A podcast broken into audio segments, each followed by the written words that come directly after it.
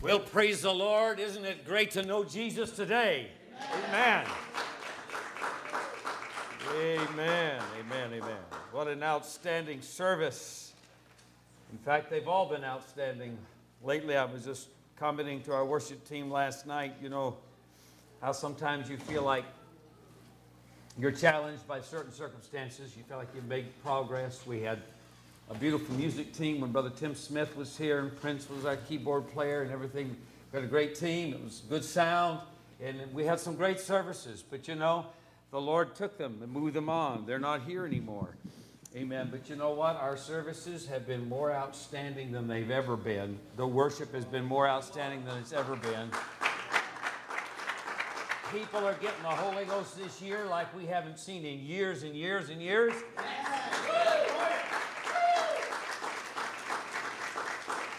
If Tim Smith was still here, we would never have gotten Matthew. We would never discovered him and his talent.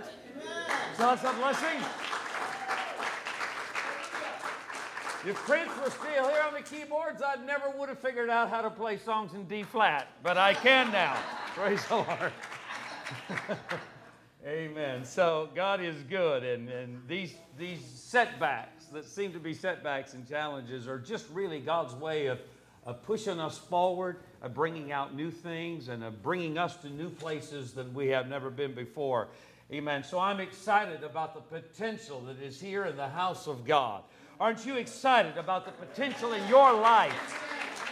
There's great potential in your life. Amen. And God wants to unlock the door of all those potentials. That song again today, wow.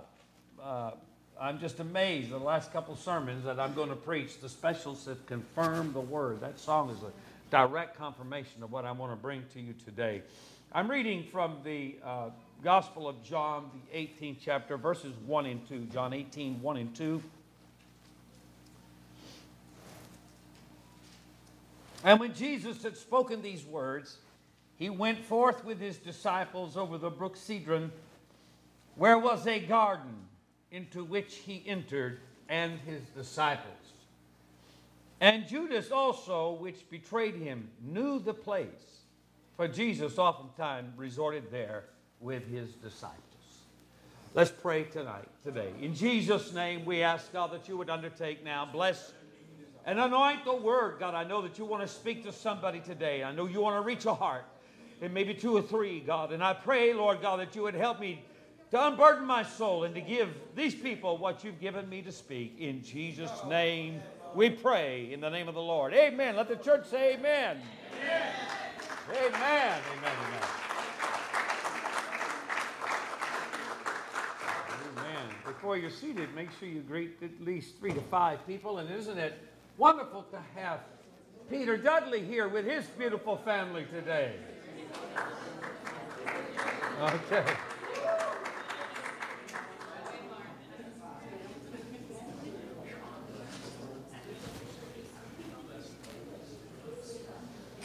And, and, and, uh,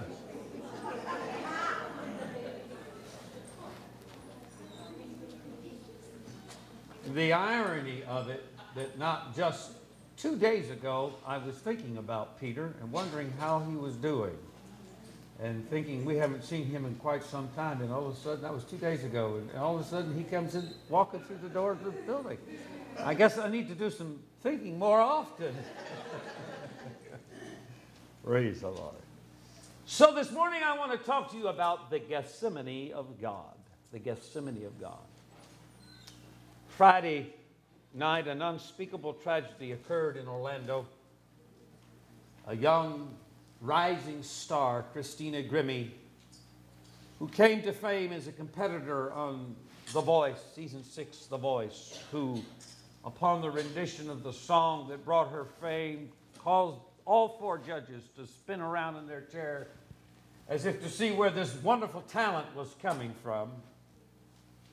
And so she was discovered and, and uh, has sold over 900,000 copies of songs in that short, brief career in span. But tragically was gunned down following her concert in the midst of a crowd of adoring fans, this irrepressible young woman of 22 years of age went into eternity in the blink of an eye. And one wonders why. That's a question that's been asked over and over again every day across the nation and around the world. Why? Why? Motives unknown. No clear reason for this to have happened. This did not occur at the hand of an enemy. This was probably someone who liked her so much he couldn't allow her to live any longer. One thing is certain, and that is tomorrow is uncertain. We don't know what tomorrow holds. We don't know. Hallelujah.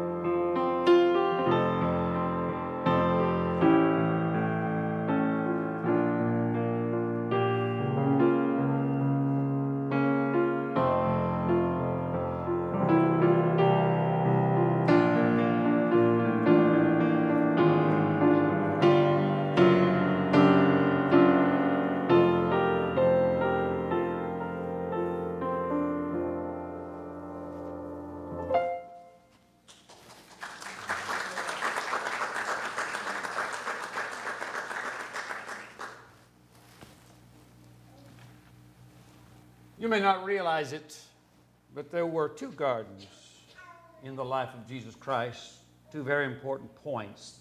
We might even see them as the parentheses around the life, ministry life of Jesus Christ. And there were many mountains in between, but I want to state that there would have been no great success here in the Garden of Gethsemane had it not been for a victory won in another garden at another time and in another place. Had not Jesus turned to the wilderness, the great garden of the outdoors, the great garden of life and the wilderness, had he not gone there and lingered, not one day, not two, not a week, not 10 days, but 40 days and nights in the wilderness, and a time of prayer and of fasting, wrestling with some deeply personal temptations in that valley of testing. Had he not gone there and struggled there and answered certain questions there that were fundamental, these were fundamental questions. Why were they fundamental? Because the Bible tells us in James that we are tempted and we are tested of three things the lust of the flesh, the lust of the, of the eye, and the pride of life. That all temptations come from these three areas. And it was here in the wilderness that Jesus would face temptations of the flesh when enticed and induced. Turn the, the stone into bread because you're hungry. Fill your belly. Here, look at all the kingdoms of the world and all of its wealth. I will give all of it to you if you will bow down and worship me, so said Satan. And finally, if you really are who you think you are, if you really are the one you say you are, take this dare I dare you to cast yourself down from this eminence, this high place, to see whether or not God will come and save you. These questions are human questions. These are human emotions. These are human things. When we are faced with ourselves and with our weakness, you can be sure that the temptations and tests will fall under one uh, or several of these categories uh, the lust of the flesh, the lust of the eye, or the pride of life. When we go astray, it is usually because of these things. And uh, these are questions that Jesus must have answered. He must have had to answer. Or, or, or how would he have ever passed the final test of Gethsemane? That great test that answers the question not my will, but thine be done. Even unto death, not my will, but thine be done. The Bible tells us in Luke chapter 22, verses 39, verse 39, and he came out and went as he was wont to the Mount of Olives, and his disciples followed him. And when he was at that place, he said unto them, Pray that you enter not into temptation. Pray that you enter not into temptation. Jesus had already gone to one garden and prayed that prayer. But his disciples had never seen that garden. They had never been to the first garden. And still they were being invited to the final garden the Gethsemane garden the garden of the ultimate testing. So he says, Pray that you enter not into temptation. And when he was drawn, withdrawn from them about a stone's cast, he kneeled down and he prayed and he said, Father, if it be, if thou be willing, remove this cup from me. Nevertheless, not my will, but thine be done. And there appeared as an angel unto him from heaven, strengthening him. And being in agony, he prayed more earnestly, and his sweat was, as it were, great drops of blood falling down to the ground. And when he rose up from prayer and was come to his disciples, he found them sleeping for sorrow. He said unto them, Why sleep ye? Rise and pray, lest you enter into temptation. How easy it is for we humans when confronted with difficulties, questions that we cannot find an answer to, irresolvable dilemmas, unsolvable problems, uncertain futures, difficult tests, terrible trials, tragic news, insurmountable financial difficulty and despair, not knowing where to turn we turn to sorrow. We turn to sleep. We don't turn to pray. If you've ever been tested to the point where it seemed like there was really no hope, your faith could not rise to the occasion. And you were not inspired to run to the prayer closet, but so wearied by the test that you ran to the bedroom to fall asleep for sorrow. People in depressed states often sleep a lot, right? They get depressed and they sleep for sorrow or depression, difficulty. They don't know what else to do. So they just go somewhere and turn life off, turn it off. If it isn't sleep, people will often resort to drugs or alcohol or some other chemical form or substance to try to deaden what is going on inside of them. And this is speaking of moments of the greatest stress and duress in our life, of the greatest pressure that comes our way. And it was to this garden that Jesus came. This garden, why a garden? It was a place of dying. It was a place of surrender. It was a place uh, uh, uh, of sadly loss. It was a place of great agony, of great sorrow, of great heaviness of spirit, and yet a, a garden. We don't often think of gardens, beautiful places, as places where we go in times of, of difficulty and struggle, as these places are. We'd rather think of a darkened corner somewhere to go and run and hide, a hole in the ground to dig ourselves into, rather than the beautiful place of a garden. But God has a beautiful place for us in our life where He wishes to work things out that are not beautiful. The things are not beautiful. Amen. But the place is beautiful because there's going to be something grand and great that is going to come out of that. There's going to be a rising that's going to come out of that. There's going to be a newness. There's going to be a hope. There's going to be something that will grow from that that would not have seen the light of day otherwise. So it was to this place. It needed to be a garden. It was a garden known by Judas. Judas knew where this place was too. The devil knows where that garden is. The devil would like to take that garden and make it a cemetery, make it an ugly place. The devil would have us to avoid the garden. The devil would have us to pass it by. Not that garden, God. Not that garden. Don't take me there. Amen. The devil knows where that garden is. And you can be sure that He wants to meet you there with that discouragement, with that heaviness of spirit, with that sorrow. Hallelujah. Oh, but we must go to that garden, whether we want to go there or not. We must go to that Gethsemane of God in our lives. It's a Gethsemane of God that He has planted there. Amen. And it is a place for us to learn and to grow and to become something different than we have ever been or known before.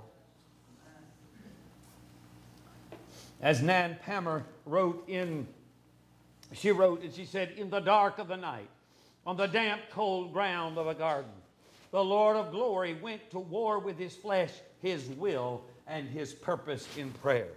The God man, Jesus Christ, was wrestling for strength to lay down his life for the sins of the whole world.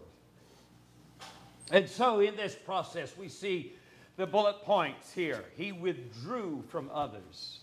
There's a time and a place where the society of others will not suffice. You cannot enter in to the deep questions of life and get the answers while in the society of others.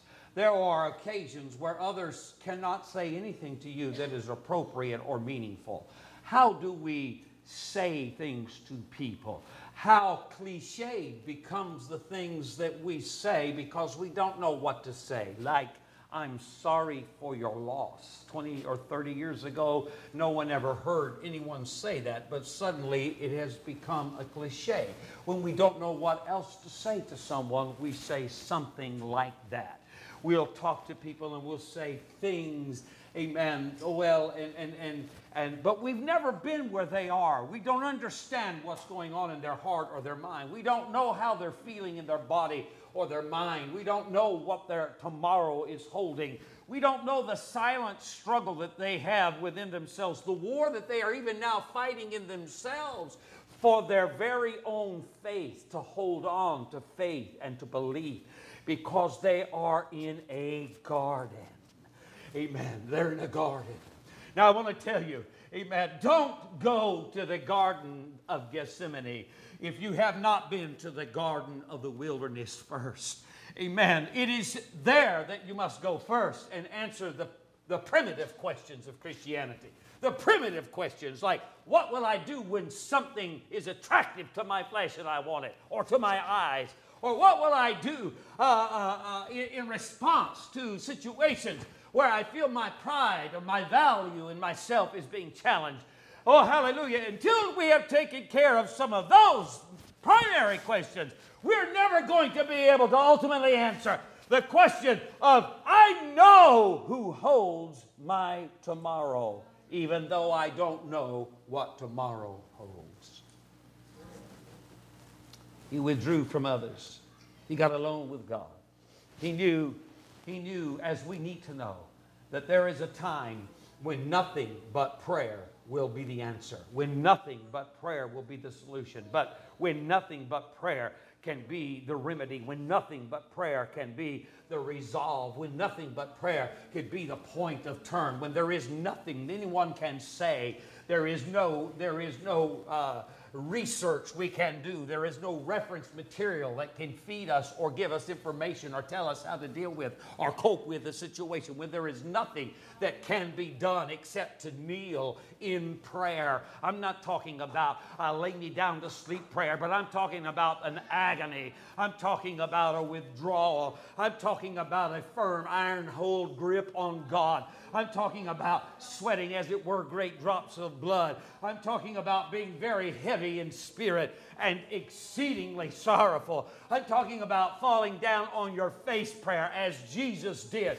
Those were the bullet points of his Gethsemane of God. Hallelujah. Where he met and met himself and met the question with the answer. With the answer. Hard to imagine what Jesus was going through in that moment. Difficult, difficult to imagine, to think what it was like. But you could put yourself in that place if you've ever been faced with a situation that is terrible beyond imagination.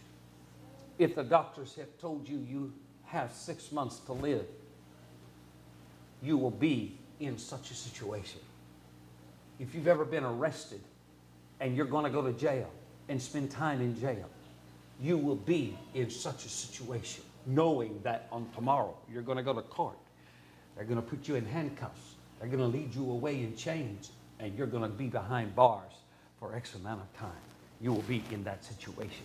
If you've ever been to a point in your life where suicide, where taking your own life seemed the only reasonable option, and we are facing in America today an epidemic of suicides that has not been as pronounced since the Great Depression.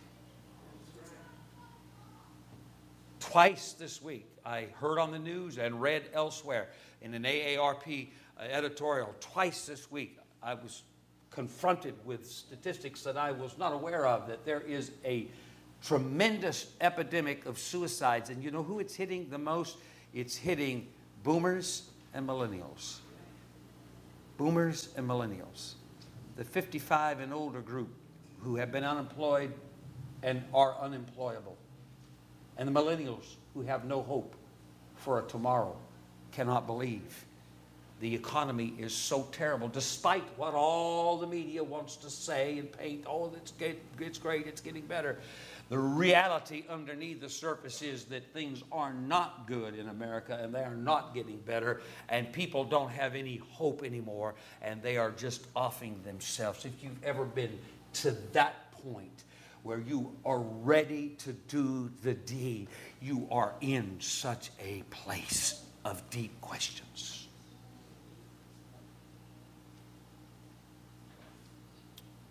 This was a garden where he knew what was going to happen tomorrow. He knew what was going to happen. But we don't always know what's going to happen tomorrow, do we? Most days we live, most days we pray without regard for the future. We're not really thinking about the future. We're just presuming upon our futures, taking for granted that we have a future, a tomorrow. We don't know what's going to happen tomorrow. We may think we do. We may have a plan, and we may say to ourselves, tomorrow I'm going to go here and I'm going to go there and I'm going to do this and that. You may have some appointments for tomorrow. You may have a schedule for tomorrow, but you don't know what's going to happen when you get behind the wheel of your car and head down the highway. You don't know what tomorrow will bring whether or not in the twinkling of an eye you will face God and be in eternity and be gone forever. You just don't know. Nothing is certain about tomorrow. There are no guarantees. You have a schedule, you have a hope, you have a dream, but most of the time we don't even really think about what we're going to do tomorrow, much less what's going to happen tomorrow. Jesus knew what tomorrow would bring. He knew what tomorrow would bring. He had the future before him. He knew what it was. He was, pre- he was preparing himself for a known outcome that must happen. This must happen. If you've ever been in a place where you didn't want to do something, but yet you knew you had to do it. You had to go to court, and there was no question about that. You had to go, you had to show up, amen, and you weren't going to like it, but you just had to do it. Or, or maybe it's you had to go to the dentist.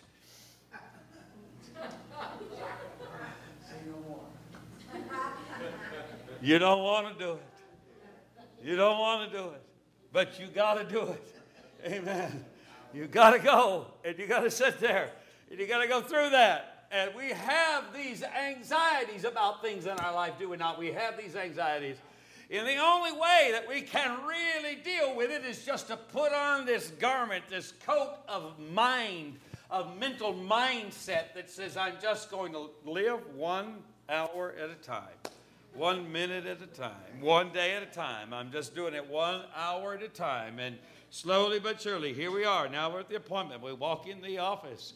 Amen. We sit down in the chair. The drill comes out. The Novocaine comes out. Oh, hallelujah.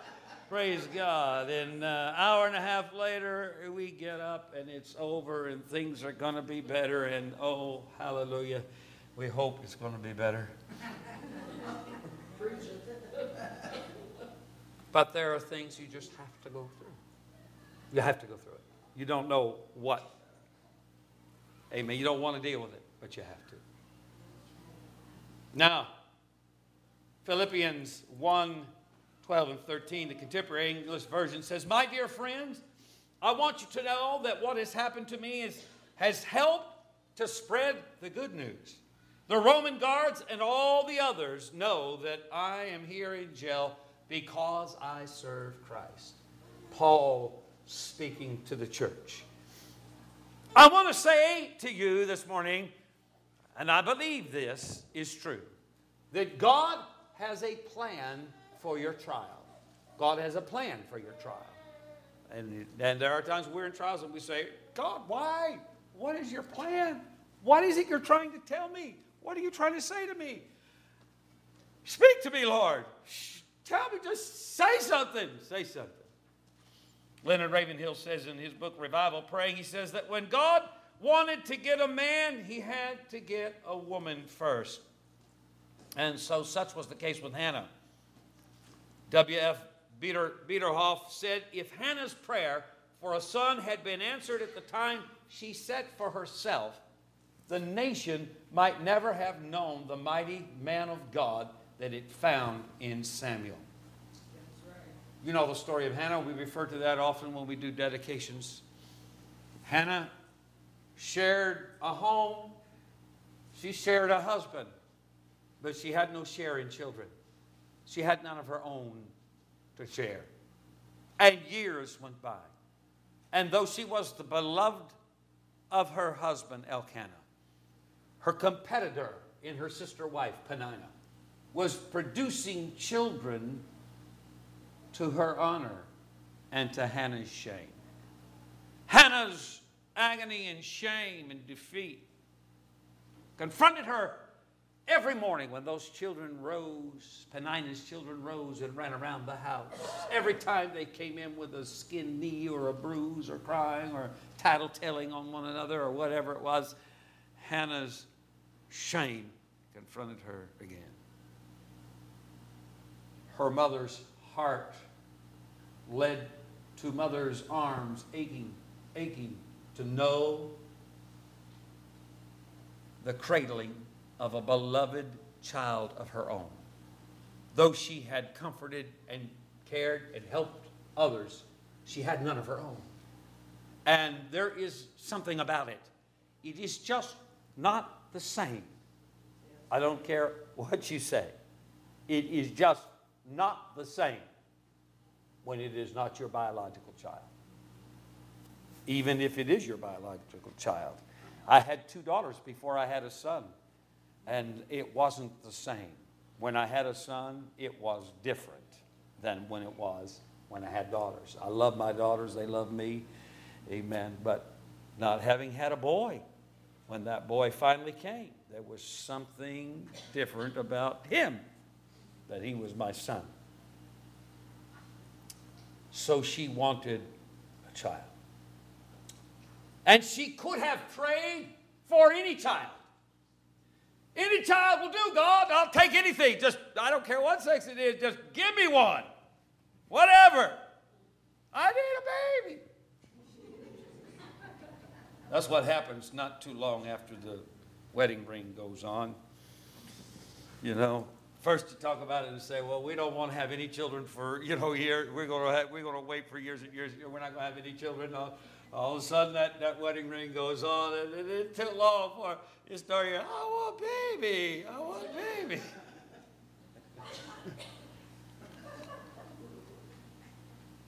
That's life. That's nature. Amen. That's, that's the way it should be. Hallelujah. That's the way it should be. But Hannah didn't just pray for any child. She asked for a man child. Give me a man child. If Hannah was going to get an answer from God, she wasn't going to settle for just anything. Sometimes we'll just take the first thing that comes along and we'll give God credit for it. When God really wants us to go to a Gethsemane somewhere and lay our soul out before the Lord and agonize and travail and believe and pray and hope for and not take no for an answer and not settle for second best or something less, but believe for the very thing that God wants to put in our lives. Oh, somebody give the God a hand praise.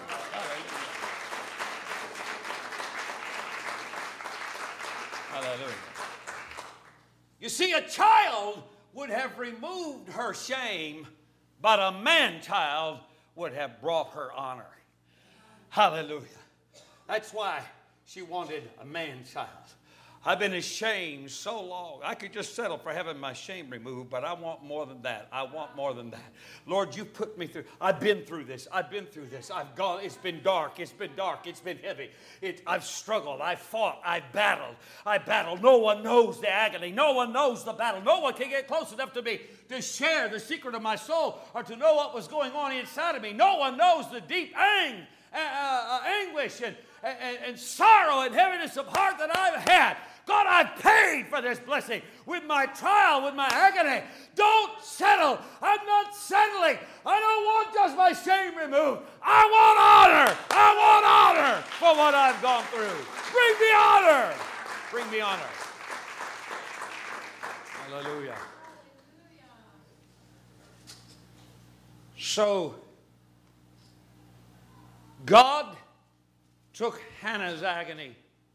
God took Hannah's one little person, one little woman in all of Israel, one little person with a little difficulty that other people just passed by and thought, well, that's her lot in life. No hope of taking it any further. That's what she's going to get. That's just the way it is. That's, that's the way the lottery came up for her. She's going to be barren. She's just barren. Uh, and they would have just passed her by and thought nothing of it. They didn't know. They didn't know inside the boiling agony and the great, great, great need, great need, great need it was not a need that her husband could answer for her or that anyone she knew could help her with or answer for her. If there had been a cure, if there had been a remedy, she would have tried everything and all of it in order to have come to this place. But there was nothing but to turn to God, to turn to God. The Bible says she poured out her spirit, her soul in agony. She poured it out in agony. It was a private agony.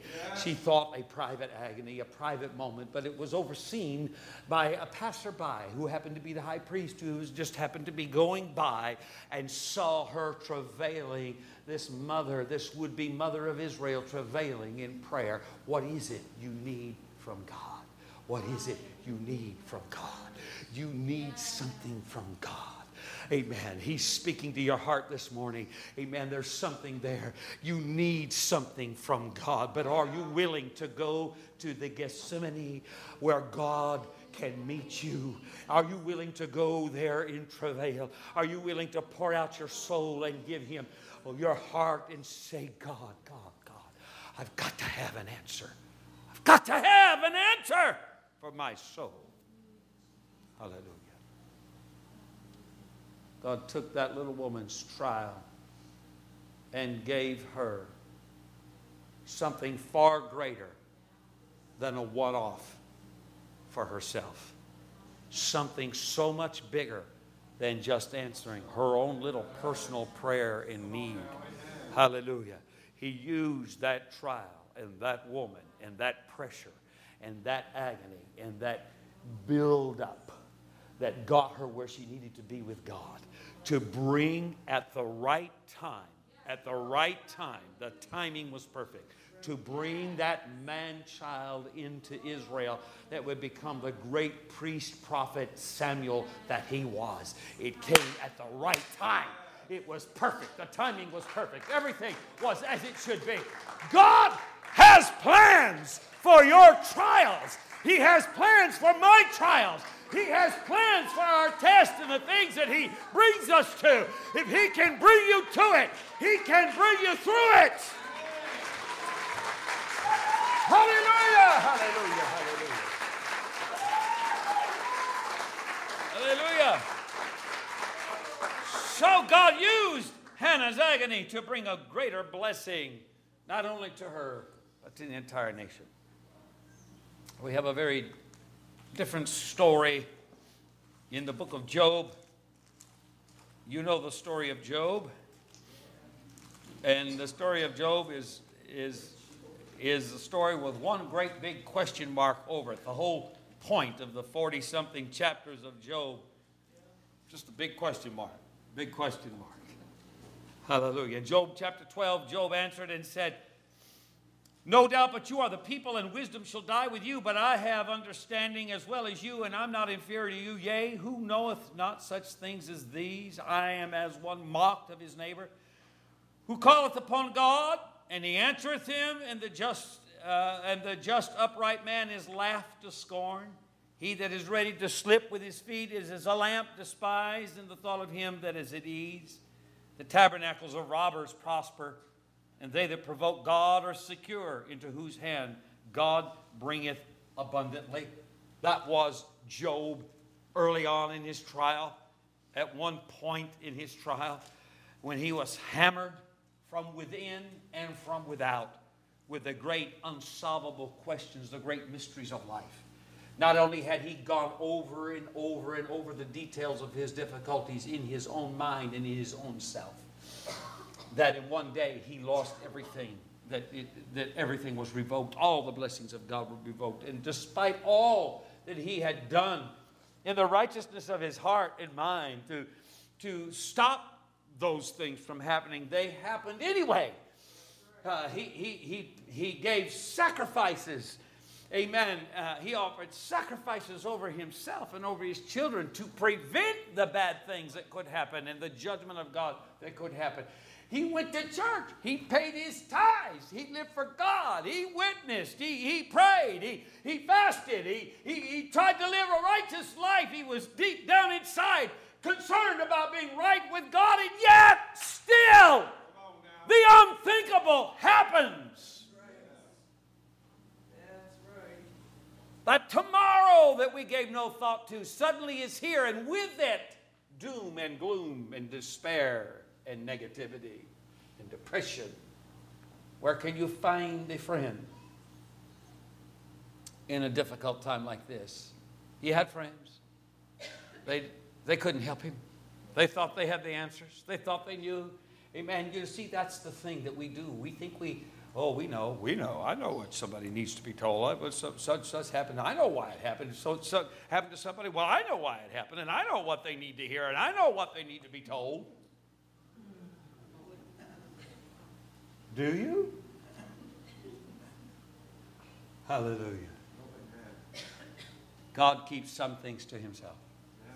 And in all of our wisdom, we don't have the answers. Job said, Look, I'm, I'm no different from you. I, I, I believe I'm, I have a, I'm a man of understanding. I believe all these things. And, and now look at this situation we see here. Robbers are prospering, and, and, and God prospers the hand of wicked people. And, and, and, and yet here I tried to live for God, and I got nothing. I'm left here on an ash pile covered with sores and boils and, and, and, and I don't even have a wife that loves me anymore. And just dogs come and lick my wounds, and that's all that cares for me. And, and what can I say? Where's the answer? So the whole long book of Job is this big question, this big fat, fat question. Why, why, why, why, why? And then suddenly in the end, God turns it all around. You know, in the end, God turned it all around and gave him many times more in his last days than he had in his former days, gave him more children than he had formerly, and gave him extended life for 100 years or so more longer than he had. And in chapter 42, Job's final answer is this Then Job answered the Lord and said, I know that thou canst do everything, and that no thought can be withholden from thee. Who is he that hideth counsel without knowledge? Therefore have I uttered that I understand not things too wonderful for me, which I knew not. Here I beseech thee, and I will speak, and I will demand of thee, and declare thou unto me. I have heard of thee by the, by the hearing of the ear, but now mine eye seeth thee. Wherefore I abhor myself and repent in dust and ashes. Until, and you may stand, I'm closing, I'm going to ask the musicians to come. Until we have faced the one garden, we can never successfully meet the other one. We have to go through these questions in our life. When it came down to it, Job must have, must have been stripped away from every point of security self affirmation, self identity. You see, we are identified but by everything that pertains to us, by the things we hold, by the things we own, by the things we've gained, by the laudations and the commendations of others, of society, and by our own self education through the experiences of life. That are, those are things that identify us.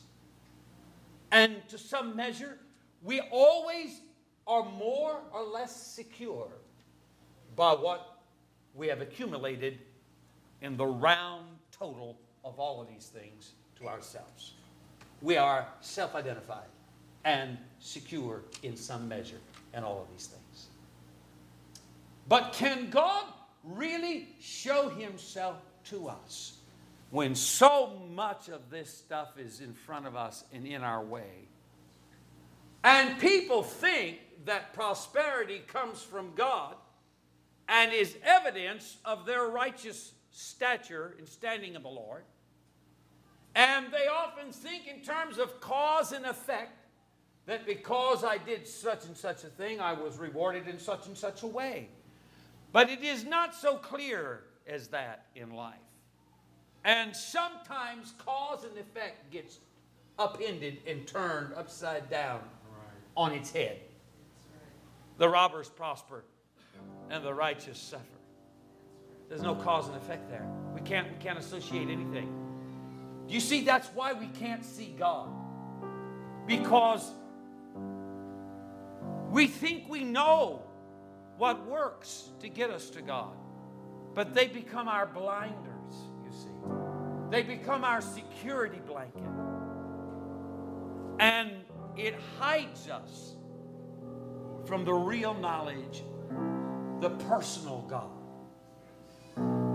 who can only get close to us in our own unique Gethsemane, a Gethsemane of God. Job finally was able to say, I've heard about you with my ears, but now I see you with my eyes. Oh, hallelujah. Let's pray. This altar is open for prayer.